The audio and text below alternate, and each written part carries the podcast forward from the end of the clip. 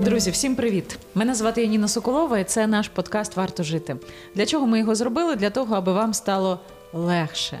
Я хочу, щоб вам було легше. І попри те, що на цьому каналі зазвичай ви дивитесь наші політичні відео, відео про військових, е, наш подкаст щосуботи це внесок у ваш спокій. Тому, будь ласка, дивіться нас, навіть якщо тема вам здається на обкладинці не близька, повірте, в розмові є чимало речей, які стануть для вас корисними. Принаймні, саме так ми працюємо щотижня і бачу по фідбеках, що вам це подобається.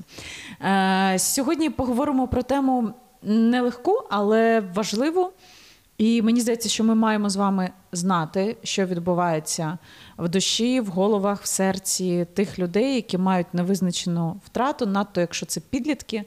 І я сама мама підлітка двох, і мені дуже дуже здається важким процес усвідомлення, що відбувається з твоєю дитиною, коли, окрім підліткових гормональних е, змін, ще й паралельно є.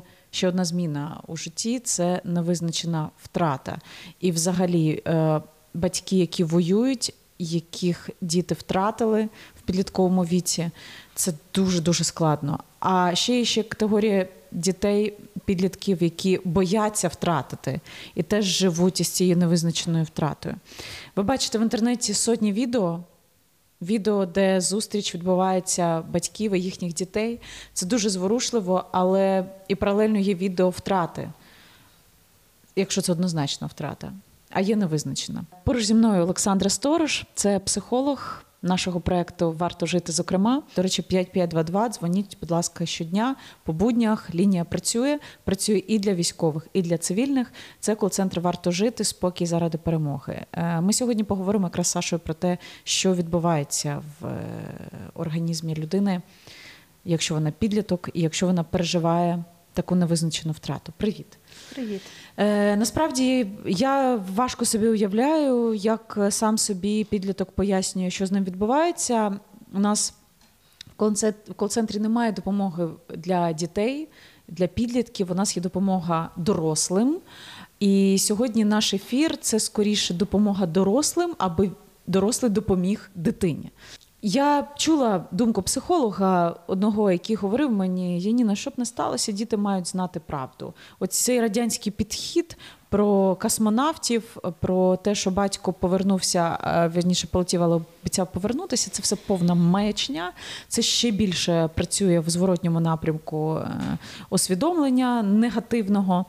Як це вибудовувати, аби цей процес та спочатку больовий, але потім мав ну, якийсь фактор прийняття. Єдине, дуже часто матері, яка залишилася сама практично з дитиною, самій дуже важко прийняти для себе факт смерті свого чоловіка. Ну, це якщо ми говоримо про визначену втрату зараз, так? І е, саме тому дуже часто матері не розказують дітям про те, що тато загинув. Перший фактор це людина сама приймає, а потім вже може розмовляти з дітьми. І справді це дуже погано, коли дітям не розповідають, тому що в дітей е, ну, працює так зване магічне мислення. І в підлітковому віці воно ще зберігається. Що це таке? Це коли діти собі приписують провину е, за те, що трапилось, наприклад, з батьком. Може бути якась незначна подія, сварка, думка, ще щось. І дитина себе з'їдає прямо. І дуже часто про це не говорить, але це почуття провини, воно дуже сильне, коли невизначеність є, коли невідомість є. Якщо з дитиною сісти і поговорити про те, що трапилося, це мінімізує, зменшить набагато. Це що, а як пояснити? Просто сказати правду? Просто для цього потрібно дуже багато сил і мужності самій мамі. Але це, це єдиний варіант виходу ситуації.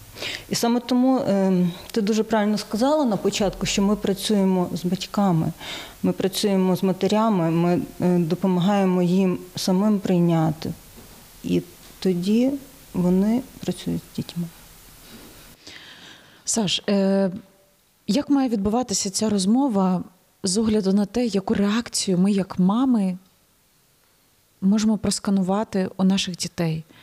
Е, я коли бачу, як стоїть хлопчик е, 10-12 років і плаче біля труни з батьком, я взагалі ну, я не уявляю, що з ним відбувається ввечері, зранку, напередодні, після цього, як потім жити, е, як він зрозуміє відповідальність свою, якщо є ще брати і сестри за маму, якщо батько займав функцію голови родини і годувальника, і мисливця, який приносив здобич для родини, яка жила і енергетично, і фінансово інколи, за рахунок того, що вона мала стіну, мала тил. І зараз цього тила немає.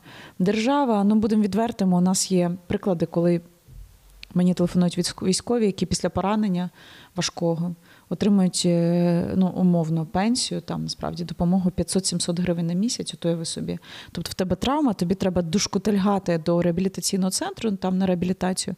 А ти що отримаєш 500-700 гривень, а за що тобі годувати сім'ю? І не ясно, що буде далі, бо здоров'я ти своє втратив на війні, служачи в Збройних силах. Таке теж часто буває.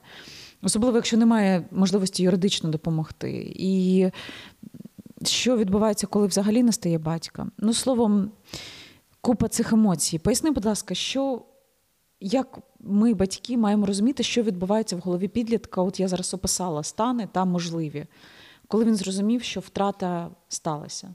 Е, в першу чергу бути поряд. Угу. Дати зрозуміти, що дитина вона залишається дитиною. Вона не може бути батьком, вона не може замінити батька. Вона не може перебрати на себе роль батька, тому що тоді в неї не буде дитинства. Угу. І е, ну, перше завдання це дозволити проявити собі емоції і прожити емоції для мами. І тоді дитина не буде боятися проявляти емоції, тому що діти ще часто бояться плакати для того, щоб мамі не стало гірше. Не? Угу. От якщо я буду сильним здаватися, тоді мамі буде легше. Але е, Горе так не проживається. Горе проживається зі всім спектром емоцій, які в ньому є. А це і туга, і злість, і образа, і багато всього. Тобто треба не боятися при дітях це все. Е, треба пояснювати, Виливати. чому я плачу. Не просто плачу, а чому я плачу? Я плачу, тому що мені зараз сумно, тому що я сумую за батьком. Але ми з тобою разом. І е, обов'язково, е, знаєш, коли дитина втрачає одного з батьків, це такий рушиться фундамент частково, е, безпека рушиться. І появляється часто великий страх втратити ще другого, втратити маму. І тоді пояснити, що я з тобою, я поряд, я тут, і ми разом. І це повернення відчуття безпеки, ну, хоч настільки, наскільки можливо. Ось це дуже важливо.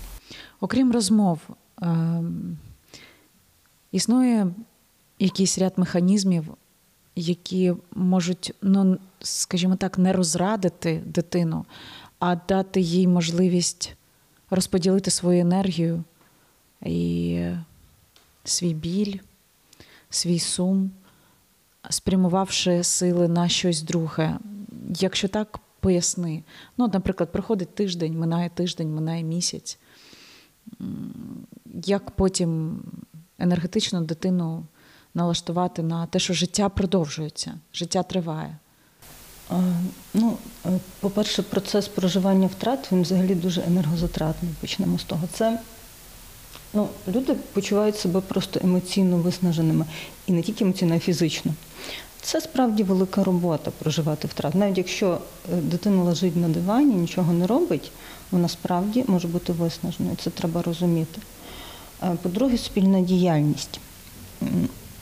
Спільна діяльність це те слабке місце, яке в нас взагалі з дітьми є. Да? От.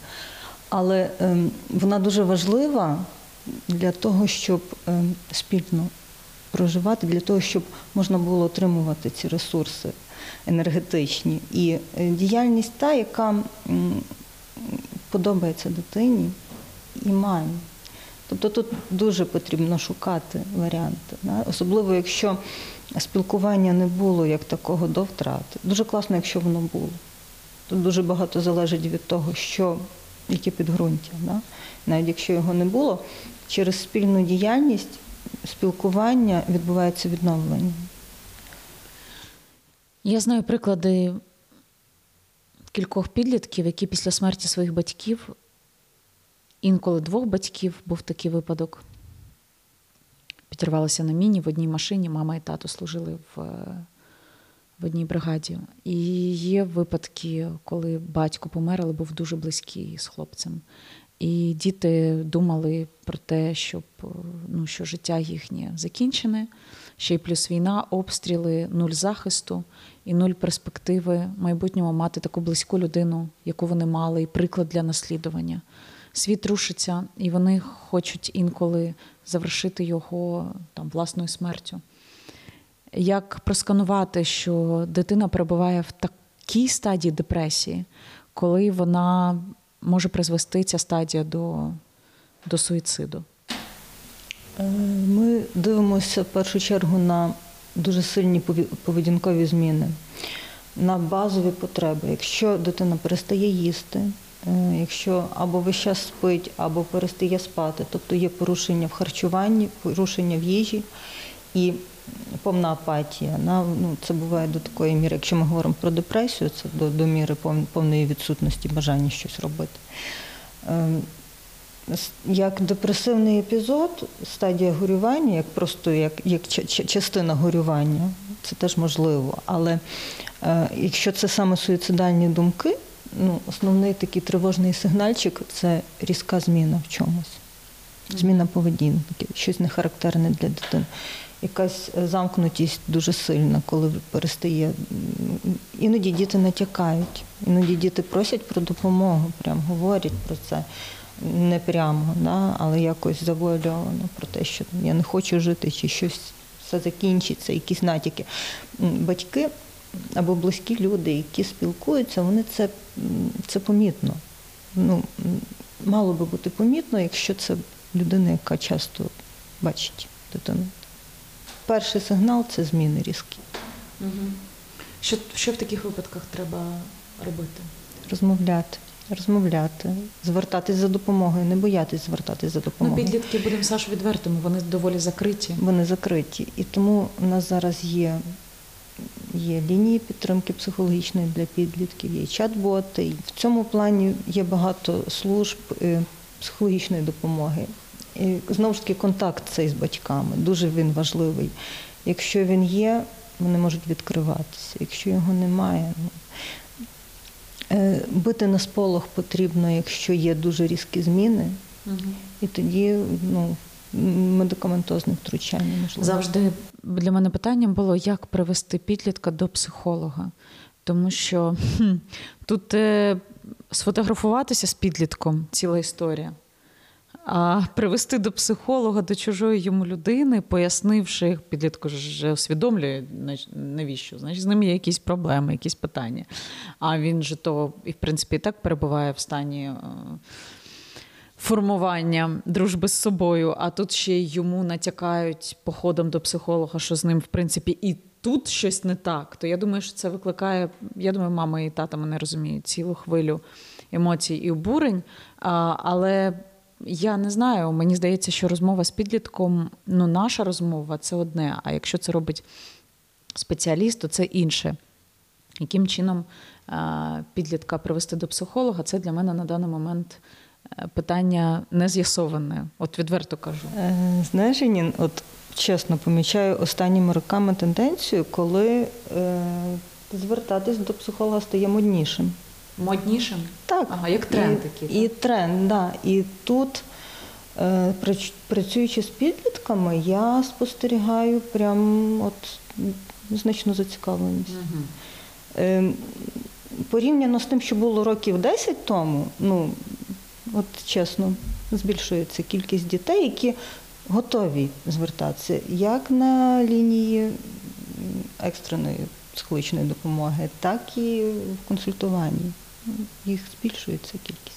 Угу. Я сподіваюся, що це- вони, вони знають, просто користуючись соціальними мережами, що така опція існує, це не є для них диким, ну, чимось Е, диким. Е, Для нас свого часу це було більш дико, ніж для них зараз. Я зрозуміла. Окей, ну я, я сканую, знаєш, спілкування зі своїм старшим сином, йому 13 років. і Я сканую від спілкування з ним, коли говорю там, що сьогодні я зустрінуся з психологом. Він, а що з тобою? Що якісь там проблеми? Чи що? Я кажу, де я по роботі? А, ну добре, по роботі, то ладно, то вже знаєш, це занепокоєння якесь. Е, Невизначена втрата, і це одне, а є ще один стан, коли ми живемо в постійній безротаційній альтернативі перебування військового на фронті. Тобто, коли вже третій рік буде е, перебувати там історія, наприклад, мого знайомого, е, який потрохи приїжджає на тиждень. Максимум на 10 днів і назад їде, і там росте два підлітки в сім'ї. І я бачу, що вони вже без батька знайшли для себе в житті інші орієнтири е, в становленні себе як чоловіка, це їхні друзі, старші друзі. Ось і тут, от я хочу тебе спитати, напевно, більше як мама, якщо старші діти, підлітки, там особливо сини, я думаю, що і про дочок теж варто поговорити, не бачать перед собою батька вже там певну кількість років, і будемо відвертими, війна буде довгою. Дай Бог, щоб щоб наші воїни живі повертались, але потім вони не побачать ще певний час, а може і взагалі ніколи не побачать батьків. Як нація буде вибудовувати, має вибудовувати всередині родини оцю історію війни і нести її крізь роки? Я зараз сказала, мені самі страшно стало від того, що це блін, але це, це реальність, Сашо, це реальність. У нас зараз купа дітей росте без без, без батька. Та? Я виросла без батька, але я виросла в мирні часи. Втім, я розумію, що наслідки цього я вже зараз розхльобую. Я от намагаюся тут купувати книги, читати, як це впливає на розвиток е, там, жінки вже в свідомому, в зрілому віці. Що говорити про дітей? Як це має комунікуватися? Підліток, який росте без батька і буде росте в майбутньому. Янін, це буде справді великою проблемою для суспільства ще багато років. Єдиний момент, я не можу сказати позитивний, тут не підходить це слово, але, напевне, сильна сторона в тому, що ми праві. І наша війна це ну, люди, які нас захищають, вони герої. Да? І вони герої для своїх дітей теж. І це такий може бути образ батька, на якого можна рівнятися. Угу. Однозначно це не замінить тата. Але знову ж таки з дитиною можна розмовляти про це. Чому? Це, Це був нелегкий вибір, це була нелегка жертва, але ну, це потрібно для країни, для, для життя нашого взагалі всіх. І от твій батько був тією людиною, яка пішла на це, і ми з тобою теж. Якщо є, знаєш, якщо є контакт хороший з одним з батьків, якщо є розмови, якщо є розуміння, якщо є прийняття, тоді це відбувається легше трошки. Тоді можна можна пояснювати. Можна Хоча не виключ... це не виключає того, що ми ще будемо мати багато-багато років е, роботи для психологів в тому числі. І так, у нас виросте покоління дітей, які будуть без батьків. На жаль. Я на сам кінець тебе спитаю. Ем, підлітки і війна. У нас навіть була програма присвячена суїцидам. Е, у нас тут в Києві, друзі, це позаминулий, позаминулий місяць. Уявіть, щотижня суїцид. То двох дітей, які стрибнули е, з багатоповерхівки, то однієї дитини, потім ще були, які в прямому ефірі покінчили життя самогубством, потім дорослих ціла череда. Я розумію, що це все непропрацьовані травми, які супроводжують е, наших дітей, там підлітків поруч з нами, і на яку на які частина батьків з огляду на інтерв'ю, які вони давали. Ну, там Мама одна давала інтерв'ю після того, як е, стався суїцид. В основному це після сварок якихось було. А, і ці, ці всі травми, вони і зараз, от поки ми з тобою говоримо, десь там непропрацьовані сидять. А, я на сам кінець хочу, щоб ми підсумували нашу розмову, і ти, можливо, сказала про три речі, які варто просто зараз скомунікувати з підлітками, якщо ви цього ще не зробили, і навіть якщо у вас гарні стосунки, але ви маєте знати, що якщо будуть там кілька факторів зроблені у стосунках вас і ваших дітей, то цілком можливо в критичний момент ви принаймні будете про це знати. Про натяки цього критичного моменту. Тому що дехто навіть не доходить до стану знань, тому що, в принципі, мало мало цікавиться дитиною з огляду на її бажання бути закритою, ну і з огляду на те, що батьки кажуть: ну, блін, хоче сидіти в своїй кімнаті, закрити з капюшоном і на ключ, то хай сидить, не будемо його чіпляти. У нього зараз такий вік. От давай про ці три моменти поговоримо. Ну, можливо, їх більше. Ну, перший момент це спілкування. Спілкування, знаєш, у нас от е, є погляд часом, що можна спілкуватися тільки на ту тему, яка мені цікава. А підліткам цікаво щось інше. Ну, Можна дізнатися, що їх цікавить.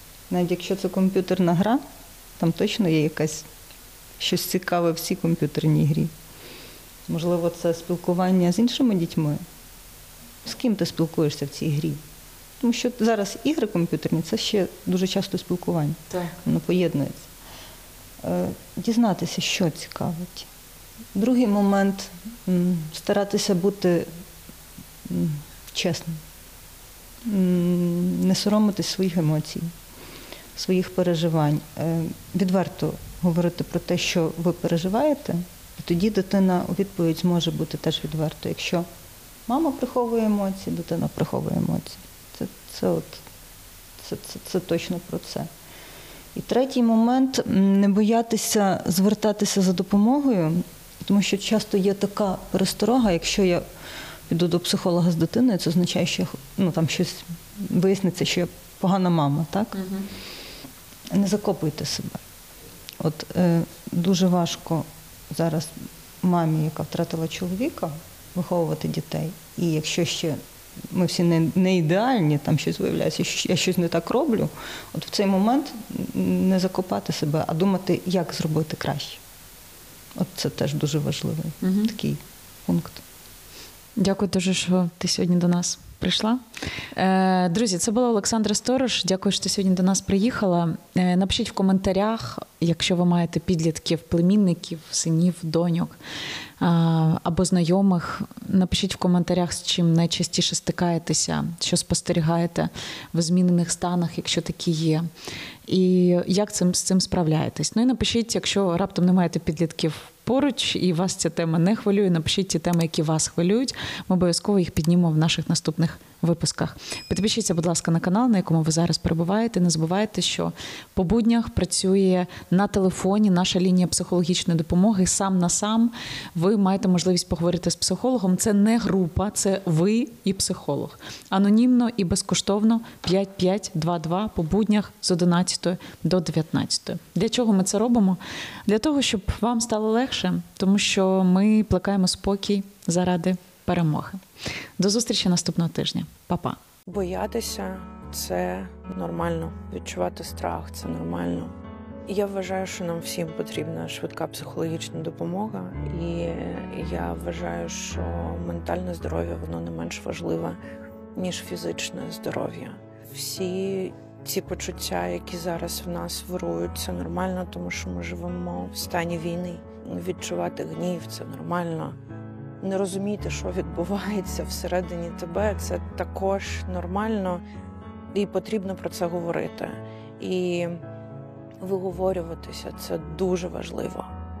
Ми живемо в стані війни, і це страшно. І якщо вам потрібна психологічна допомога, будь ласка, звертайтеся і, будь ласка, дзвоніть, тому що це нормально поговорити з кимось, кого ви не бачите в очі, і просто з голосом на тому кінці дроту е, буває дуже корисно. Тобі є кому розповісти. Дзвони. Спокій заради перемоги.